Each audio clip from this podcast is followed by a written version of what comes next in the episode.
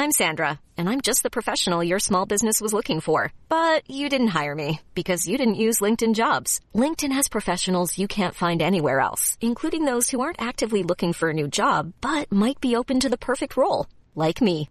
In a given month, over 70% of LinkedIn users don't visit other leading job sites. So if you're not looking on LinkedIn, you'll miss out on great candidates like Sandra. Start hiring professionals like a professional. Post your free job on linkedin.com/people slash people today. Che cos'è lo stato condensato di Bose-Einstein e cosa c'entra con la fisica quantistica? E infine, gli stati della materia non erano soltanto tre come quelli che avevamo studiato a scuola, ovvero solido, liquido e gassoso? Ciao a tutti e benvenuti all'episodio 112 di Pillole di Scienza. Come sempre, prima di iniziare vi invito a seguirmi e premere sulla campanella per restare aggiornati sugli ultimi episodi in uscita. Inoltre, come sapete, sono anche sui social, Facebook, Instagram, TikTok. Là potrete trovare approfondimenti e aggiornamenti sugli episodi in uscita. Iniziamo facendo un breve ripasso. Tutti abbiamo presente lo stato solido, in cui le particelle sono vicine ordinate e hanno un movimento vibratorio minimo. La forma e il volume sono definiti, ad esempio il ghiaccio, la roccia, cose note. Poi abbiamo imparato tutti lo stato liquido, in cui le particelle sono ancora abbastanza vicine ma meno ordinate rispetto allo stato solido. Il loro movimento è più libero. I liquidi tendono ad assumere la forma del recipiente che li contiene. Ad esempio abbiamo l'acqua, l'olio, e poi giusto un esempio un po' più vintage, il mercurio dei termometri che usavamo un po' di tempo fa. Per quanto riguarda i liquidi però è possibile fare comunque una distinzione che va ad aggiungere un pezzetto rispetto a quanto abbiamo visto tutti a scuola. Infatti si possono dividere in due insiemi, quelli newtoniani e quelli non newtoniani. La differenza tra i due gruppi risiede nella viscosità. Infatti per quanto riguarda i liquidi newtoniani, come ad esempio l'acqua, quelli più comuni per intenderci, la viscosità è costante a parità di temperatura e pressione, quindi non dipende dalla forza applicata. Il discorso invece cambia quando andiamo a parlare di liquidi non newtoniani, come il ketchup oppure l'acqua mescolata con l'amido di mais.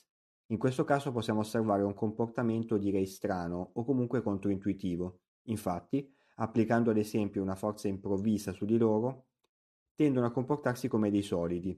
Provate.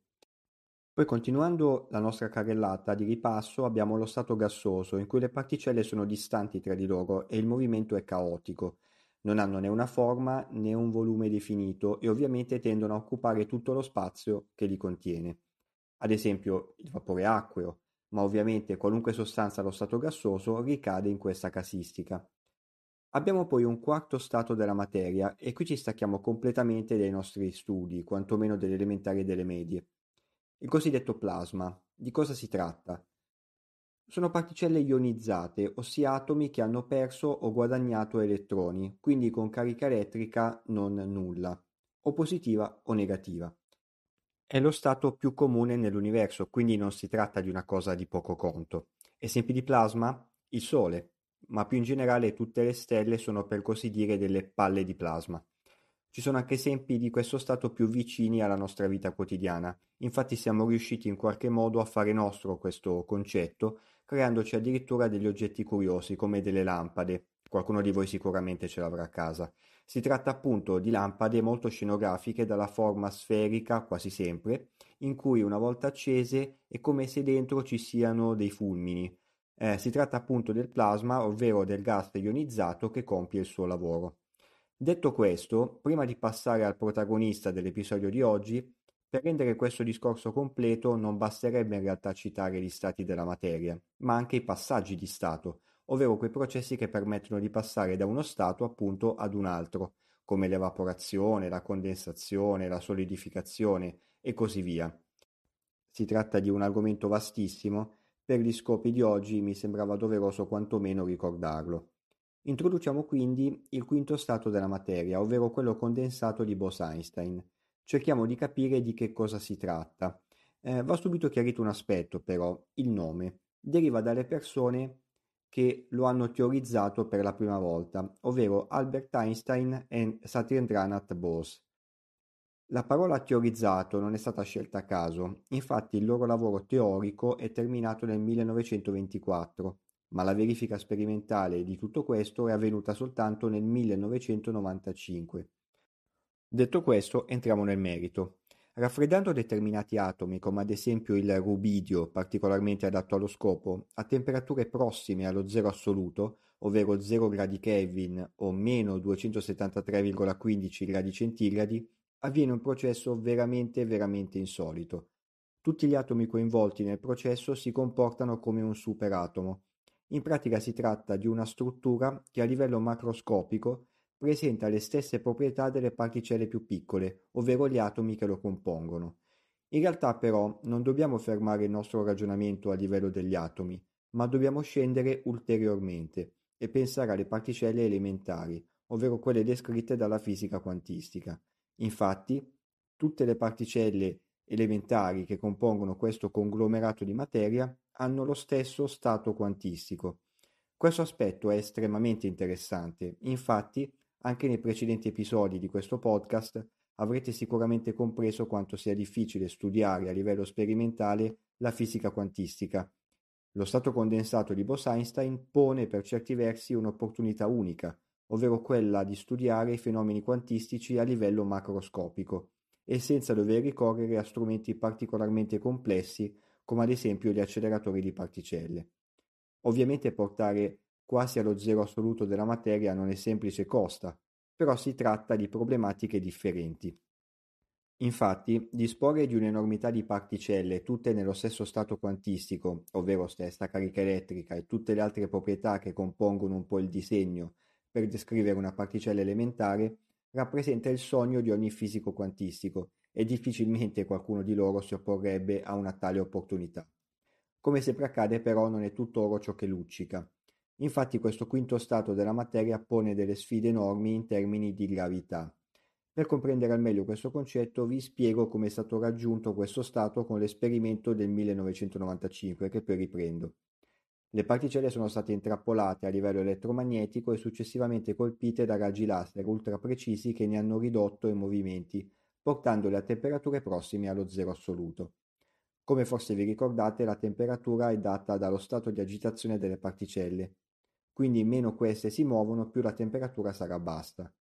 Tornando all'esperimento, una volta che le particelle erano pressoché immobili, la trappola elettromagnetica è stata rimossa. A questo punto, però, la gravità ha disturbato la stabilità di questo stato, limitando il tempo disponibile per gli esperimenti. Quindi, ok, tutto bellissimo, lo stato quantistico a livello macroscopico è stato ottenuto, però con pochissimo tempo per osservarlo. Per affrontare questo problema gli scienziati hanno sviluppato l'idea di creare questo quinto stato dove le condizioni di caduta libera limitano gli effetti della gravità, ovvero nello spazio. In questo caso l'anno fatidico è stato il 2018 con la missione Maius 1 supervisionata dalla Leibniz University di Hannover in Germania. È stato compiuto un passo molto importante gli scienziati hanno creato un chip contenente atomi di rubidio 87. Il rubidio è l'elemento chimico prima citato, mentre 87 sta per un particolare isotopo di questa sostanza. Qualora vogliate approfondire questo argomento vi consiglio gli episodi Atomo e radioattività. Tornando a noi, questo chip è stato appunto lanciato nello spazio, precisamente a un'altitudine di 243 km, Qui il rubidio si è raffreddato a temperature prossime allo zero assoluto, mantenendo lo stato condensato di Bose-Einstein per circa 6 minuti, un tempo molto lungo. Però, come vi ho detto prima, il 2018 non è stato il primo anno in cui si è ottenuto questo stato. Infatti, Daniel Kepler dell'MIT di Boston è considerato un po' il padre del quinto stato della materia, nonostante non abbia partecipato agli esperimenti per così dire decisivi. Nel 1995 i suoi studenti Eric Cornell e Carl Wieman hanno prodotto questo stato per la prima volta a livello sperimentale presso i laboratori dell'Università del Colorado. Questo successo è stato ottenuto con le tecniche prima citate, ovvero raffreddamento laser e trappole elettromagnetiche. I due furono premiati con il Nobel per la fisica nel 2001, insieme a un altro fisico che ha partecipato a questo studio, ovvero Wolfgang Ketterle. Questo aspetto è molto interessante per ciò che concerne la scienza in generale. Bose e Einstein hanno messo la prima pietra, Kleppner ha continuato il lavoro, ma poi i frutti effettivi di tutto quanto sono stati raccolti da altri scienziati qualche anno dopo. Questo procedimento sperimentale è rimasto in vigore fino al 2018, quando si è passati alla produzione nello spazio, eh, che ha portato questo stato a perdurare per eh, tempi molto più lunghi, ovvero minuti anziché attimi. Detto questo, a conclusione dovete anche sapere che in realtà gli stati della materia non sono soltanto cinque. Infatti se ne possono contare addirittura decine. Faccio soltanto alcuni esempi che magari avrete sentito nominare: il supersolido, il superfluido. Magari alcuni di questi rientreranno in futuri episodi di questo podcast. L'aspetto interessante che volevo sottolineare è che con la scienza c'è sempre da imparare, anche con argomenti apparentemente noti come gli stati della materia. Anche su questi temi è molto probabile che in futuro avremo delle sorprese. Bene, anche questo episodio di Pillole di Scienza termina qui e vi aspetto come sempre numerosi per il prossimo. Ciao e a presto!